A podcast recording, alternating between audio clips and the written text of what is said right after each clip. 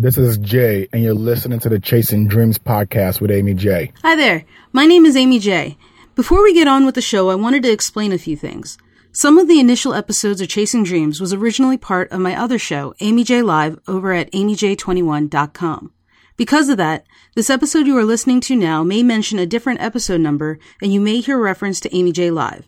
Don't let that confuse you. This is episode number two of Chasing Dreams. And now, on with the show.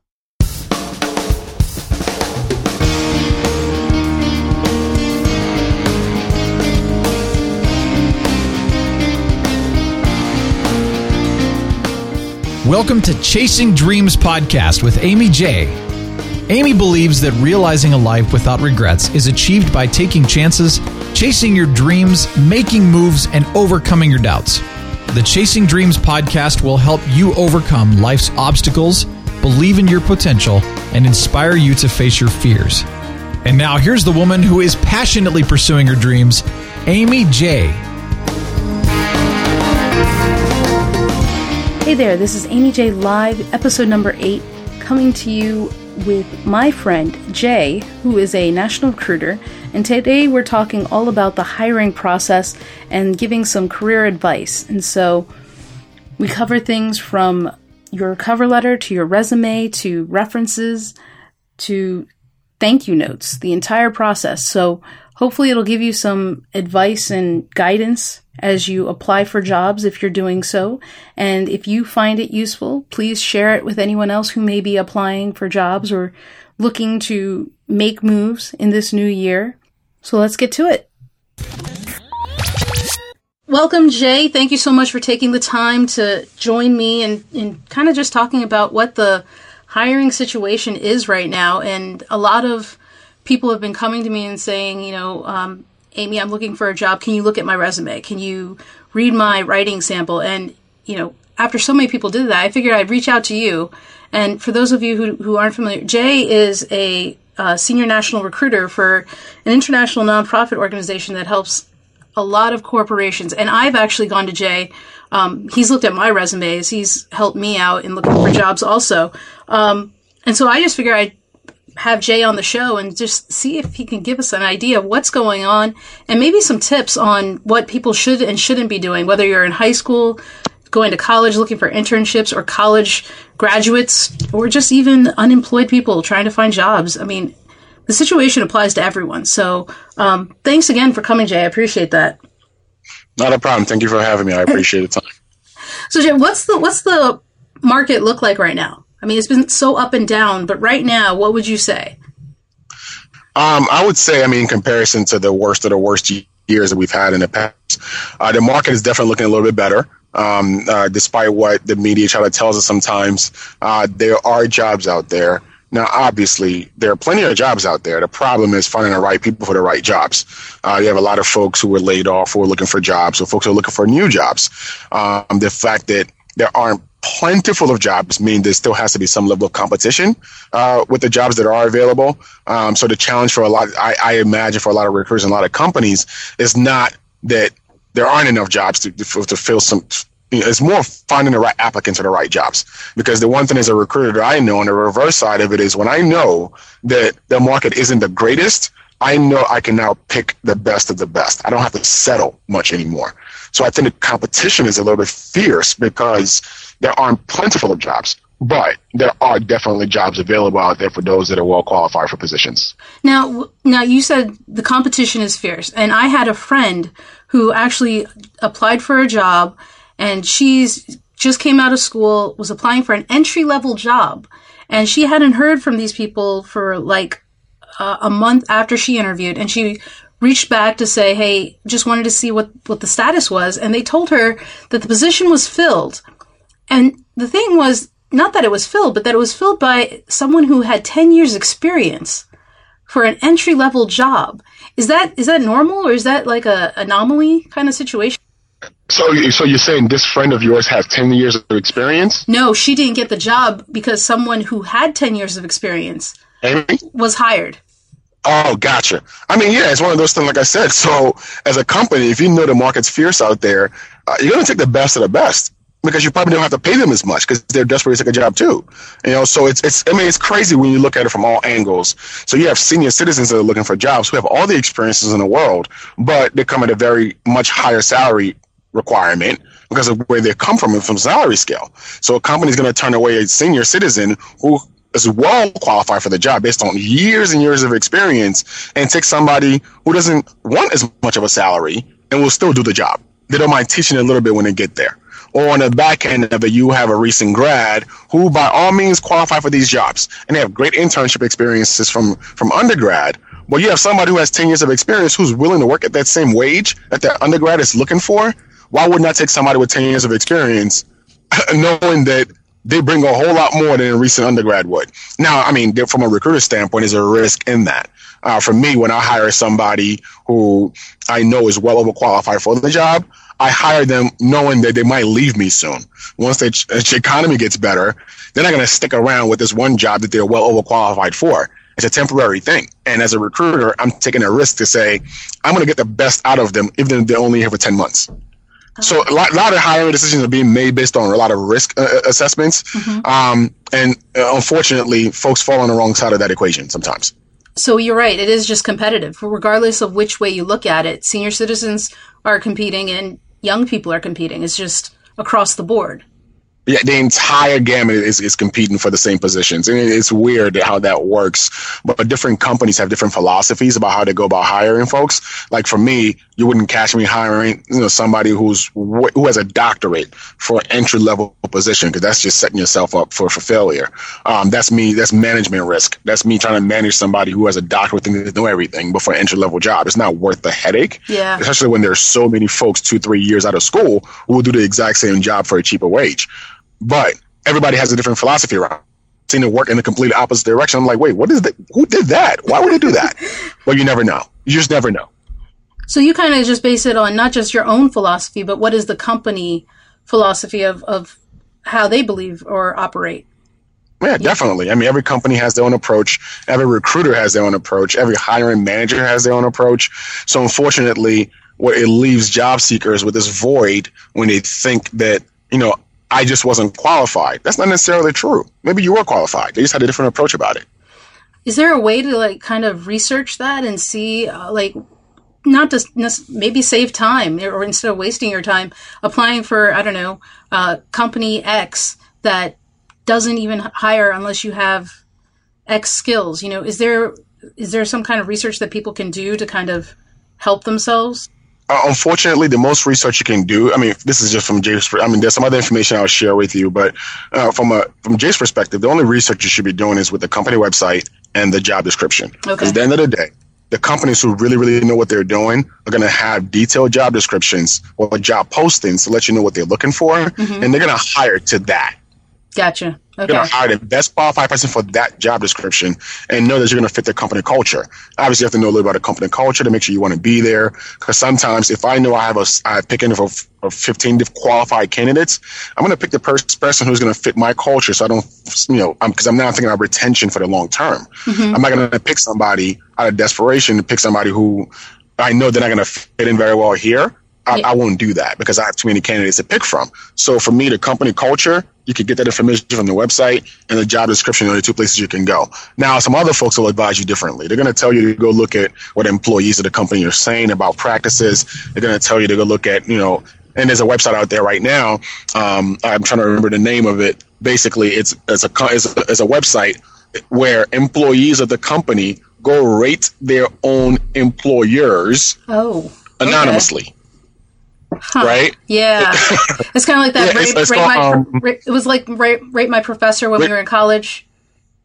Exactly. Uh, it's the exact same thing, right? But for so, employees. Um, yeah, it, yeah, it's just it's just weird. I'll, I'll, give you the website in a second.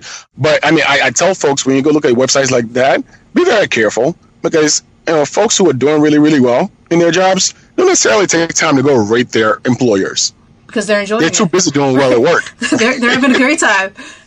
Right, exactly. It's the folks that are bitter, who are mad, who are you know idle at work, who have time for those things. I mean, no, they, they have mixed feedback. You know, um, uh, so just be very careful about those things. That's a very good uh, I mean, unfortunately, a lot of times you're not going to really find these things out once you actually push the apply button. And then you have to read, then you see how they treat you through the application process. You know, for us in the industry, we call it a candidate engagement Mm-hmm. um, or candidate, you know, engagement process really is, you know, how do they treat you as a candidate? Because sometimes you might be bummed out you didn't get that job. But if you really think about how you were treated throughout the hiring process, maybe you're lucky you didn't get that job. That's a great point, actually. That's it's tough to digest for somebody who's desperate looking for a job. Yeah, and you know, rejection hurts, but that is actually a great way to look at it as a silver lining. Maybe you lucked out with the fact that they took five months to get back to you or never responded to something you said. You know, it does show. Exactly. Or if you, I mean, especially if you did an interview Mm-hmm. with someone Yeah, and they don't even have the respect to give you a call back and let you know how you did, you, you're dodging something. yeah, that's a great way to look at it, and and hopefully people will start looking at it that way. You know, don't always think of it as a rejection, but maybe you just kind of skated by, and it's not a missed opportunity, but uh, thank God you missed it. Yeah, and then, and that website is glassdoor.com. Glassdoor.com. Do- Yeah, Glassdoor. Don't they also put salary information on that site? They do actually. They do. I mean, but it's all all reported by the employees, right? So the employees will Ah. give ranges of salaries. You never really know where the person falls in that range. Mm-hmm. You know, you so for example, if you look up a financial services organization where they hire entry level analysts, they're just going to put title analysts. Forty-seven thousand dollars a year average, but you could have senior analysts that are making a whole lot more. I mean, it's good to get, I give you a snapshot. I just say take that information. I mean, Glassdoor.com is a great website. Don't get me wrong, but you have to take that information with a grain of salt, you know, with a fine tooth comb, and realize that it's all self-report. Okay. Okay. Yeah, that's a very good point. And all the websites, anything we mention uh, in this podcast will be on the website. I'll post it up there for you. Uh, glassdoor.com, including Jay's website, which we'll talk more about later, uh, remainemployable.com. We will have on the website so you guys can check it out. So don't like kill yourself trying to write it down. It's, it'll be available online. So Jay, with the number of different industries, is there, it, have you seen like a, a one industry doing more, better than another, or is it kind of everything is doing well right now relatively? Uh, I mean, there there are some that are just very blatant. That they're not doing very well at all, all right? I mean, I, I talk to college students all the time. When we talk about job outlook, there are just some some majors that are not going to do as well with job search, like your civil engineers of the world, right? Nobody's really serious about building up this country, so civil engineering jobs are not there as much, right? Gotcha. Uh, you look, I mean, so for me, even when we find talent for these companies that we're looking for in the engineering sector, most of the time we're focusing our search around mechanical engineers, electrical engineers, and computer engineers. Civil engineering is really the bottom of that list uh, for, for the most part. Um, and in the middle there, you have like structural engineering, which is also the bottom of the list, like civil. Um, but I mean, there are some industries that are doing better than others. But honestly, I don't know that any industry out there right now is like booming, while some of them are not. Mm-hmm. Right? Yeah. Um, now, obviously, the tech sector is, is going to continue to boom, but the tech sector has been booming for a long time. Now it's not a matter of oh, they just have plenty of jobs, but they have plenty of jobs in a specific skill set. Mm-hmm. You can go to college all you want and get a computer engineering degree. But if you don't come out with certain programming languages mastered, if you don't come out with certain certifications, they're going to help you for the actual jobs in the industry. You're going to be looking for a job like everybody else. Oh, another valid point. That makes sense. Yeah. So there's certain, I mean, there's a certain specific skill set, like especially in the, in the computer engineering and computer science world, you know, programming languages are changing every single day, right? Yes. So, I mean, one thing I'm encouraging students to do now is before you graduate, think of what the hot certifications are in your field and see if they have a student version of it that you can get certified in. Mm-hmm. Or like project management. I think the Project Management Institute might have a junior PMP certification that you might be able to get. I think if they, if they have those things, those things would stand out on your resume versus just getting a college degree from a school because everybody else is getting a college degree from a school. And then getting that junior certificate, if it exists, kind of stands you out more. Exactly. Exactly. Would you recommend that they go ahead and get that? Because I know some people have the mindset that they want to get hired so that the company will just pay for it because you know money's tight in this economy. But do you think it's more of an investment?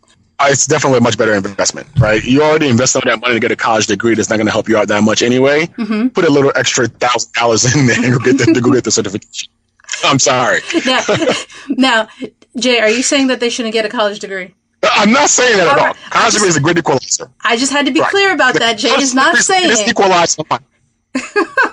I'm like, just to be clear, Jay is not saying don't get a college I degree. mean, it's true though. For example, I would never say that because my parents would slap me, right? But so, the, for example, I, I read recently that there's this whole new model of education that's going on on the West Coast for the most part, in some New York City areas, mm-hmm. where folks go into like computer engineering boot camp for like eight months, nine months. They pay all this money to go to this boot camp with the idea that they're going to sleep and breathe coding and engineering, software engineering for eight months. So by the time they graduate, they can literally land a job on in, in, in Silicon Valley or whatever it is, making 80k a year right away, right? wow. So you have folks who had careers in marketing who are now doing this boot camp because they realize I can go back and get a job here because there aren't jobs in marketing yeah. or folks who don't have a college degree who want to do that. But for me, you better be a superstar in that environment because even that 80k a year is only sustainable for so long That's true. without a college degree. Because now we're talking about the liberal arts education that you get with a college degree that's going to help you get into management and things like that. I just think it's funny because when you came off as like worth more than a college degree, I was like, now Jay's not saying don't get a degree.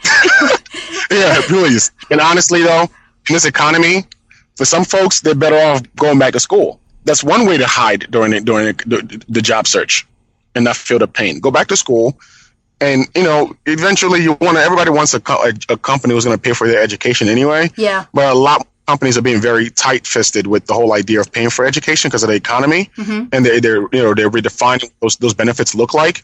So if you are if you've been out of school for a year and you're still looking for a job, go spend some time investing some money into a certification that's going to help you market you a little bit better. Or I hate to say it, go back to Sallie Mae and get some more money and go get another degree because while you are now in graduate school, you're able to do in- internships or research projects or research to get additional skills that will help you out on the back end when you finally grad when you when the time the economy recovers a lot more. Now, Jay, you were talking about internships. Is that because you think it's better for people to have experiences on their resume? I mean, I mean, yeah. If you're a college student today, if you don't have internships on your resume, or you know, research experiences, whatever your industry requires for you to do well, you know, shame on you. Really, yeah, it's there's no way other way to put it because college education is not enough anymore. Yeah. Like you have students who really chase down an internship for every semester that they're in school, and then every summer they're in school they're having an internship. Imagine graduating next to that person. Yeah, I think I would probably hire the, the person that had the internships because they have more experience. Equalizer. On top of that is experience. Your experience now speaks a whole lot more for you. And I have students who are literally hustling every day.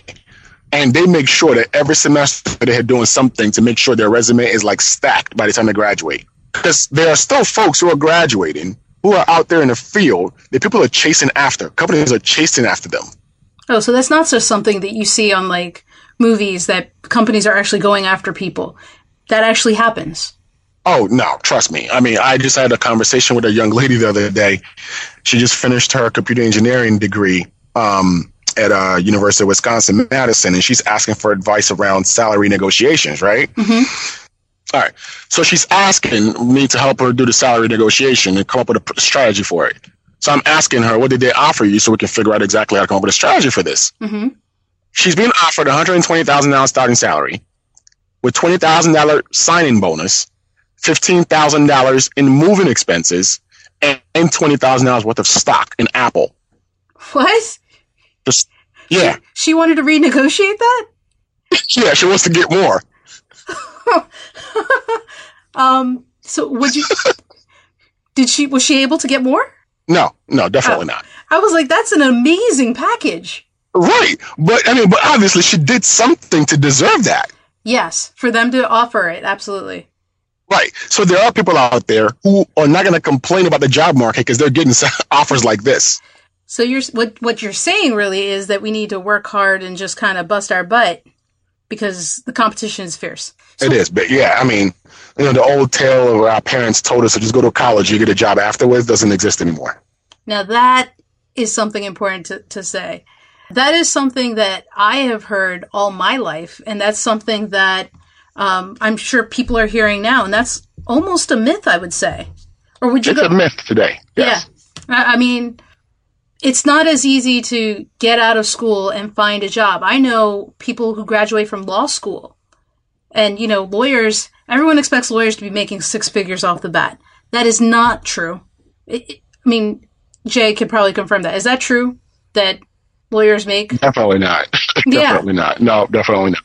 I know a lawyer right now who finished law school from a great school, actually, who's making $45,000 a year. Okay. So if you're, gonna, if, if you're gonna go spend money getting those additional degrees, make sure you really love it and look into it. I mean, it's not that you can't be a lawyer and make money, um, but make sure you enjoy whatever you you are doing. So one of the things, you know, I mean, you guys get all these things. One of the main things that people, the first thing maybe even that people look for when when going for a job is the resume. I mean, what do you what do you have to say about resumes yes. and what people do? I mean, it's a first impression, I would think. Uh, definitely, it's a first impression. I mean, I tell people all the time, your resume walks a lot faster than you do, um, especially in this online digital world when people are like literally checking you out or they're making decisions about you before they even know who you are as a person, um, based on what they see on paper. So resume automatically is definitely a first impression thing. And it still amazes me till today with all the tools and resources available online, how much crappy resume there is out there from people who are adults, let alone college students. Yeah. I actually had a student recently. I gave him feedback on his resume. He responded back to me and said, "Well, I went to my career center four different times, and this is the what I, they, they approved this." And I'm looking at this, and I'm like, "No, I'm telling you, go back to your career center. They're failing you because they should not have approved this." I mean, that's kind of nerve wracking because if you can't go to your career center and you know trust that whatever they give you is going to get you hired, or at least in the door. Yeah, all career centers aren't built the same. I'll say that much. But the good thing is there's so many resources online. Sometimes it's too much information, mm-hmm. but if you go out there, you're gonna find stuff. You know, I mean, I suggest if somebody's looking for a job and they might be questioning what their resume looks like, they need to go to people who actually have jobs, who are doing well in their jobs, and ask to see their resume.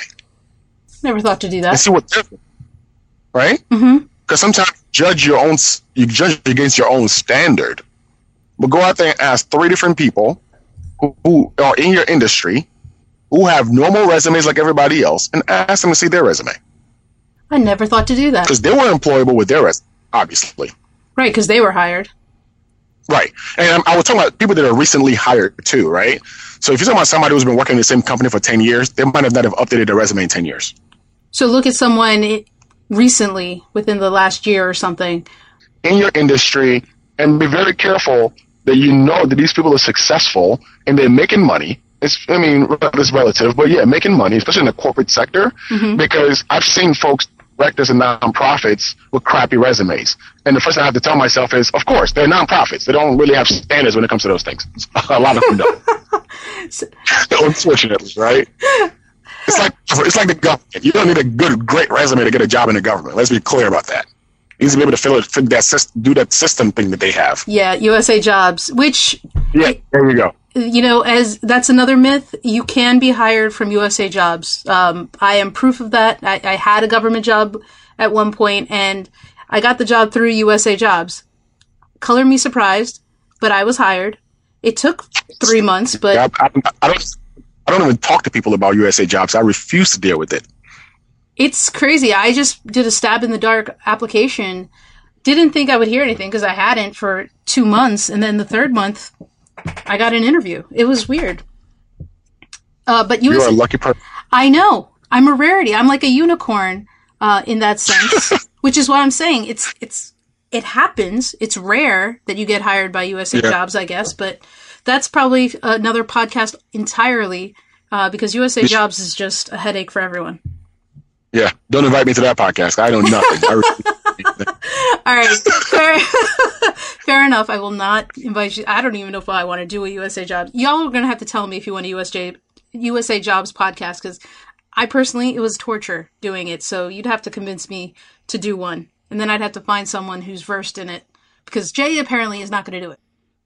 Definitely not. I, I mean, if I'm just going to drop just one little nugget about resumes, right? Yeah. And I've just been doing a lot of resume trainings lately, mm-hmm. and I realized, okay, and it's finally the theme always. So for me, I think most people on their resume, besides the formatting and just legibility of their resume, one of the biggest ways that they sell themselves short is what we call task statements on their resume. Task statements are basically those bullet points under your experiences where you talk about what you did at that job, right? Most people don't do a very good job of writing out their task statements in a way that makes sense. Gotcha. Yeah. Okay. Two key, key two key rules of task statements. I'll, I'll leave it at that for anybody who needs this. All task statements should begin with an action verb, right? Mm-hmm. Participated in, collaborated with, blah, blah, blah, right? That's definitely important. If it's a job you're currently at right now, your, your action verb should be present tense. If it's a job that you don't do anymore because it's an end date, should be past tense, right? And there are folks who have resumes with like 10 task statements under one job. That's too much. Yeah, I'd so. Find a way to condense maybe five or six bullet points. No more than six bullet points. If if because your job cannot be that complicated, really. Okay, five to six bullet points. If it's really that complicated, pick the five, six most important bullet points for the job you want and put those down. And here's a website that I'll give everybody. I've been sharing this a lot lately. I don't know that when they designed this website, it was for this purpose, but you know what? Whatever. It's a federal government database. Federal government is good for something in some cases. It's a federal government database. It's like a taxonomy of jobs, basically. You go to that website, you type in a job, a, a general job description, a general job title like clerical assistant or, you know, cashier or project manager. And they'll give you a list of a bunch of different job titles that correlate with the one you put in and then you can click the one that best suits the one you're looking for. And what they do is literally break down what the person in that job does for a living on a day to day basis. And they're all written out in very good task statement forms. And all you have to do is customize it to your experience. And so, so you don't have a cashier saying collected cash. What does collected cash tell me? Nothing. Yeah, it doesn't really right. So the website onetonline.org. So O N E T O N L I N E dot O R G. I didn't know the site existed. Top right hand corner is a search box. Is the search box. Just put the occupation in. It actually tells you occupation quick search. So um, once again, that's o- onetonline.org, and it'll be on the site to check out. Now, when you talk about resumes, let's talk about length real quick. One page, mm-hmm. two page, one page. Unless you're a superstar. If you're a regular Joe Blow like myself, I would say my, my this is just Jay just Jay's general rule, right? My general rule is for every five years that you work professionally, not college, mm-hmm. professionally mm-hmm. with a professional job, you deserve another page, maybe. Ah, so even that's a maybe. Yeah, because most that means what I'm basically saying now is most people don't need the second page until they're 30. Okay. Maybe late 20s, right? Because the idea is this I'm not as patient looking through resumes. I don't want to pick up a book when I look at a resume, but I also don't want you to sell yourself short. If you've been working for eight years and you have great experiences in eight years with three different companies and you want to be able to show me everything that you're doing, it's okay to have two pages. Don't get me wrong. But the folks who are forcing two pages is where I have a problem. That makes now, sense. Now, there are some high school students. I met a high school student recently who had a three page resume. Three pages? She was a high school senior. With three pages? Yeah. But you know what? I had a I had a very difficult time bringing her resume down from three pages to one page. Why? Because her mother had been forcing her into every single engineering science camp since she was in the seventh grade. Oh, so do you just pick? So summers she's doing. I mean, so I mean, it was a matter of rearranging the information because at the end of the day, you're still a high school senior. Yeah. All these things were camp experiences, not job experiences. So it's not. It's a matter of not having to explain every single experience. Mm-hmm. We'll still list all of them, are in list format. Some of them explain a little bit more detail. It's being creative about how the information is packaged now. That seems to be also uh, a challenge because, I mean, there are only so many fonts people want to see and so many uh, ways you can write your name, address, and stuff at the top, the header. So the idea is not to change the formatting too much. The idea is to really think about the content. You're, you're branding yourself, right? Mm-hmm. Some people will say, "Well, I, I took off my experiences because I, I wanted to fit it on one page." No, no, no, no. The idea is not to take off stuff. The idea is to know how you're going to package it so everything fits. Now that's a challenge, which is why I really, really have a headache when I help people do their resumes because it's it's a serious exercise. But you, in in everyone else's defense, you're very good at it. As someone who's used you or and used you, but had you help with their resume, you're very good at it but but it's not easy. I enjoy no. doing it because I enjoy seeing a finished product, but it's not. I mean, it's definitely not easy. It's it's It's it's like basically it's a marketing exercise. It's saying what's the most important part of this? How do I highlight those while downplaying the rest and still be able to keep all the information there? Well, even given that, from what you're saying, given that it's not easy, you would tell people to probably would you recommend that people take their time with this and actually go through several revisions before just submitting it? Definitely. If you are a younger person looking for a job, fresh out of, uh, out of college, in college, whatever the case may be, it's only with so many revisions you're going to do, right? But for folks who are more seasoned looking for jobs, you have to realize that you're looking for jobs in the same market pool as other seasoned people too. And at, and at that level, it becomes, it's, it's sometimes it's even less more about the resume now. It's more about your networking abilities and your ability to know people to be able to get you in the door. But the resume still speaks for itself.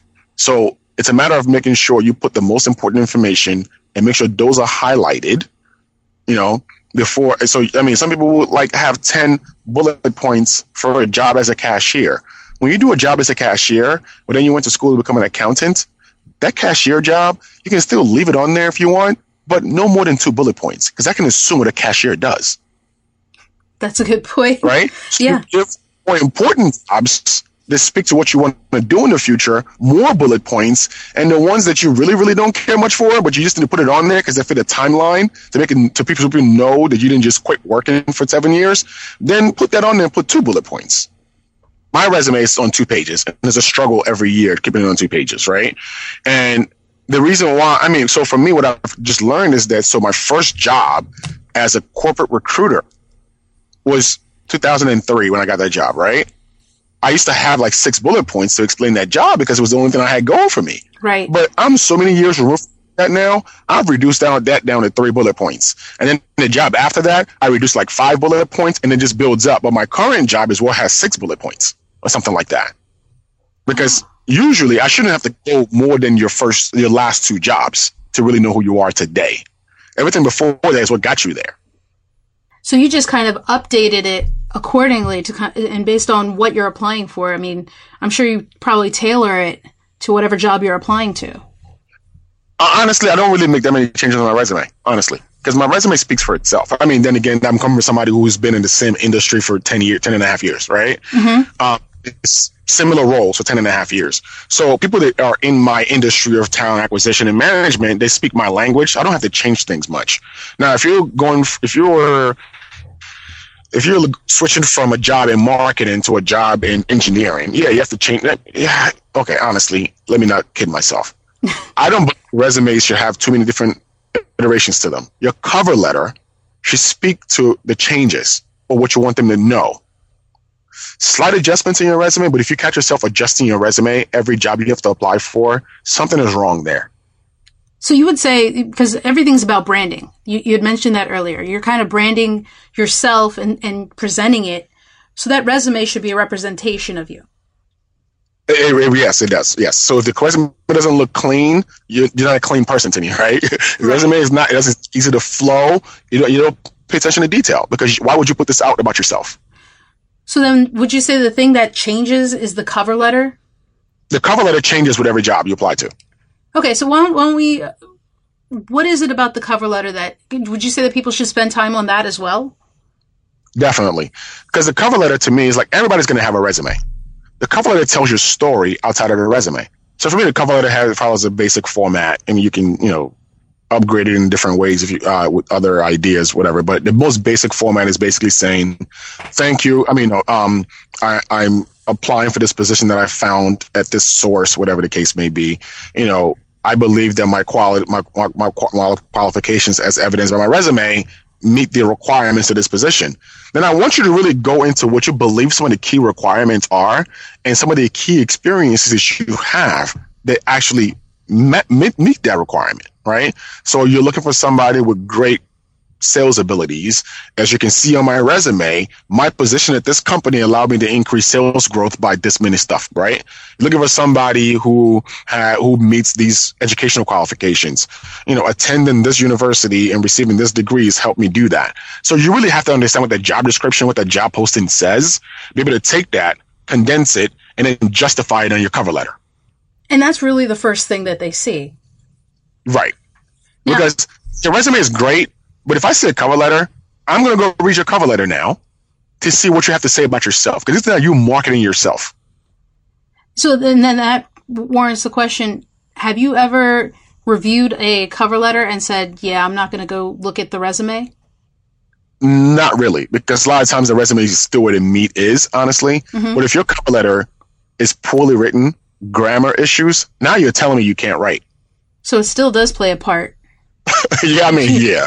If you're gonna put a cover letter out there, make sure there are no spelling errors. Make sure it actually sounds like English, because then you're gonna be judged for things that I wouldn't have seen if you never sent one. Have you ever gotten someone writing a cover letter uh, that's addressed to the, a different company? Like, like they made a mistake? Yes, because people just go on monster.com or whatever it is, just press submit, submit, submit, submit, submit. Oh man, Right? Yeah. So a lot of times, if you're looking for a job, let's say you are on idealist.org or indeed.com and looking for a job, and you can easily apply, that you can push an apply button from that website to Mhm. apply it. LinkedIn allows you to do that. Monster, Careerbuilder, they all allow you to do that because you can upload your resume up front and cover letter up front. You can just press submit. Don't ever do that. That's too easy of a way to do things, right? That means you're just pressing sub- a bunch of companies I can tell because it's not catered to me anymore. yeah. And Right? it, it's just too easy to make a mistake. Exactly. So take the extra step. My suggestion the company one name is there, their website's there. Go to the company's website, look up their careers and jobs section, go find it on the company's website, and then take the time to put together a packet to apply through the company's portal. Huh. Now, trust, if they apply through monster.com, the company will get it. But it's just a matter of eliminating the risk of making a mistake because you're doing the easy route. okay, would that be the only reason to, to avoid using something like, like, do you recommend Monster and Idealist and Indeed and all those sites? I, I mean, yeah, I- okay, some there's some good things about each of them, right? Mhm. Idealist is great because it's basically a center for nonprofit jobs, right? Okay. And I always tell people if you're looking for jobs in the corporate industry and you're just not getting any luck, try Idealist because nonprofit organizations will love to have these people with these skills. They might not be able to pay as much, but trust me, they'll give you great experiences if you're willing to just you know suck up the salary portion a little bit, a little bit. And that's a good place to get experience while you're still looking for a job in a bigger market, right? So that's great. Um, Indeed is great because Indeed basically like crawls every other search engine, I mean job engine, and put it all on their website. So if you go to Indeed.com, they probably have most the same job announcements that Monster will have, Careerbuilder will have. They have all of them crawled into that website. Monster.com and Careerbuilder.com, honestly, are just messy. That's just my opinion. No, I They're just agree. too their I own agree. good, and it's just too it's just too much crap to sort through, Right? I agree. Yeah. LinkedIn, on the other hand, is great. I love LinkedIn because they make suggest they give you suggestions based on your LinkedIn profile. So if you have a good LinkedIn profile that tells a good story about you, hmm the, the, the, the Boolean searches for which jobs to present to you all of a sudden start making sense, right? So Yeah. you're on LinkedIn doing stuff, and all of a sudden a job announcement pops up. Like, oh, that's very interesting, right? Um, but there's a challenge though, because if you go press that apply button on LinkedIn, if you like LinkedIn gives you this feature where you can like look at your LinkedIn resume, and all it is is your LinkedIn profile in PDF format. It's not the sexiest format in the world. Right? It's, it's not necessarily what you want to submit, though. Exactly. So if you go press that submit button on LinkedIn to apply for that job, what you, what you just gave them is your LinkedIn version of your resume. Everybody can go out there on a LinkedIn w- oh, welcome page on their homepage. There's a, I think there's a there's a button there where you can actually look at your own resume according to LinkedIn. Now look at that and then ask yourself, is this what you want to send to people, or you want to take the time to send that document that you put together yourself? Yeah, especially if you took time to, to put it together. Yeah.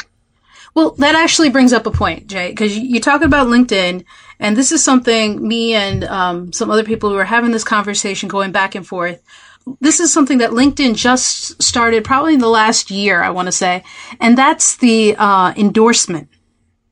Have you seen that? I mean, I've had people endorse me. Yes, I'm on LinkedIn. I've had people endorse me um, for my field of career, and they had never seen me in action in this field.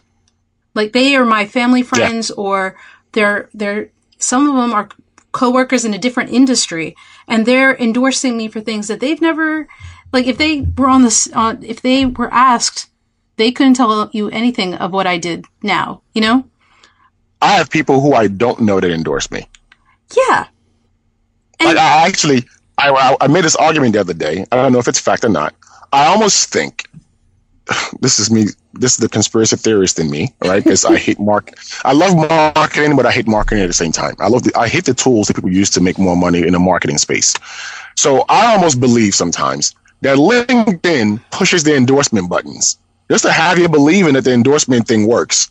So you can then turn around and go start endorsing people.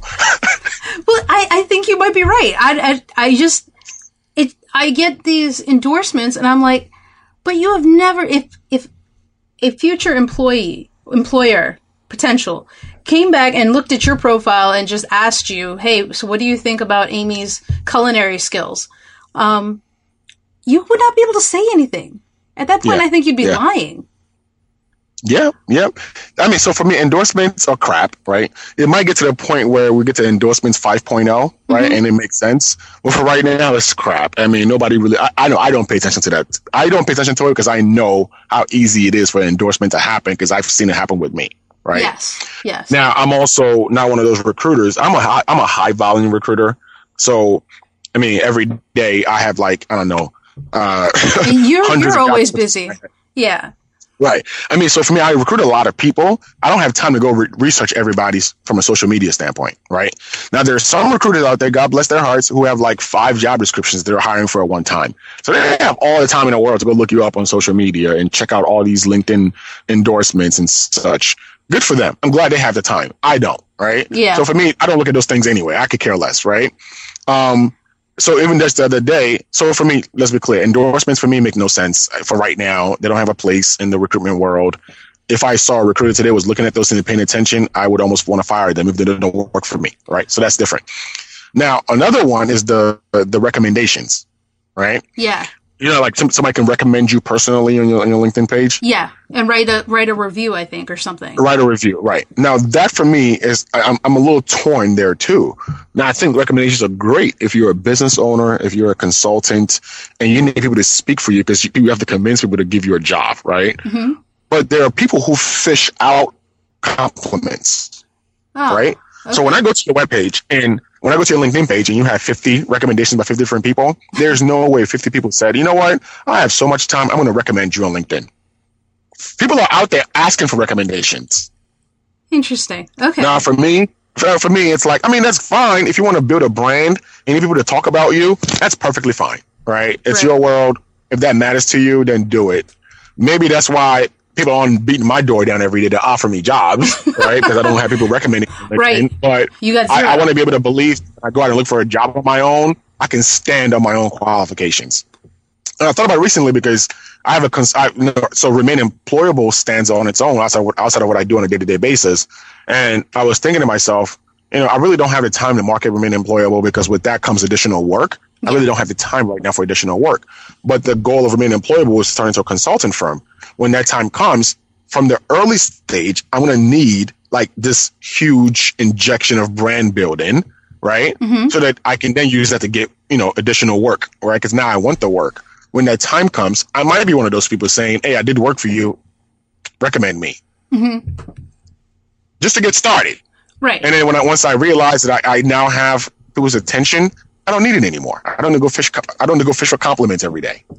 Right, right, and but that's it's, don't you think it's a little bit different though, given that it's uh, you know remain employable as a service and such, it's your business, whereas Yeah, yeah. Just- yeah, it is a little different. Like for my actual job, hopefully my performance evaluation speaks for it. well at the same At time, work. if if you um, I mean, do people ask for for references? By the time I'm about to hire you, when I ask you for references, I'm going to assume you're not going to give me a bad reference, right? you So I was already, I would hope. Right? I mean, I've had time I should give it to somebody, and I call that person, and we're like, "Yeah, don't hire them." I'm like, "Wait, why would they tell me to talk to you then?" they they gave you a reference that essentially sold them out. Basically, yes. Wow. Yeah, I mean, it's it's amazing the stuff that happens out here. But I, I assume automatically that you're going to give me folks that are going to speak great things about you, right? It's like when I ask for a letter of recommendation for a scholarship, hmm you would not going to tell somebody who does not going to speak highly about you. Most of the time, I am I assume you're going to write those letters and then have them sign it. right? It's Or most people come to me and ask me to give them a ref, uh, do be a reference person for them. And because I know them personally, I'm like, of course I'm going to say great things about you. I care about you. So usually, by the time we get to that stage of references, I've already made my decision about hiring you. But at the same time, you would caution uh, people to use people that would speak positively, right? Oh yeah, yeah, definitely. Because that's like this last test where if you're dumb enough to give me somebody that's bad, is going to say something bad about you. Maybe I don't want to hire you. Maybe you have bad judgment skills then, right? And a lot of times, really, we do this honestly more for HR policies. We don't want to get sued. We want to make sure that we did all these different things to make our decision, so that one person can come and say it was a subjective decision. Right, right. I, I remember one time um, back in college when we were doing interviews for um, the scholarship program, and someone actually had a reference, and we were they were telling us the story of the reference person actually did not have good things to say about this potential applicant. And I was just so surprised because it was it was more like I guess she was there's something about uh, a lukewarm uh, endorsement that doesn't really sway. You know, I- and I've I've done some some interviewing and and hiring and things, and there's something about lukewarm that doesn't go in the positive direction. It not in that in that situation. It was um more of a they're kind of lazy. They're kind of this, but I've had others where it's like a lukewarm ones, which which kind of also I think lukewarm recommendations are just as dangerous as bad recommendations. Oh, definitely, because you selected those people. Yeah, Yeah, you. I mean, you selected those people, right? yeah, Now, like, if you got a lukewarm one from your current boss, that's understandable because most people know that they have to put their current boss, right? yeah, yeah, for the most part, right? So, I mean, but if you gave me your two bosses ago, right, and, and that's just bad taste on your part, you know. Um, yeah, I mean, that, I mean, yeah. Usually, people asking to write letters of recommendations or give them a, a, a, a, a, endor- a referral endorsement. I tell them, what do you need me to say? That's the first thing I ask. That's And if you're not asking me to lie completely, then I'm okay with it. And actually, that's probably a good good place to kind of just talk about remain employable uh, as we wrap it up. Um, why don't you tell a little bit about what your website does, Jay? So remainemployable.com um, is a website that I started 2009 uh, with the idea of helping folks back then uh, who were you know looking for jobs. Uh, obviously, 2009 was a really bad time in the nation's economy, and I had a lot of friends who were looking for jobs coming out of graduate school, coming out of undergrad. Uh, who were being laid off looking for jobs.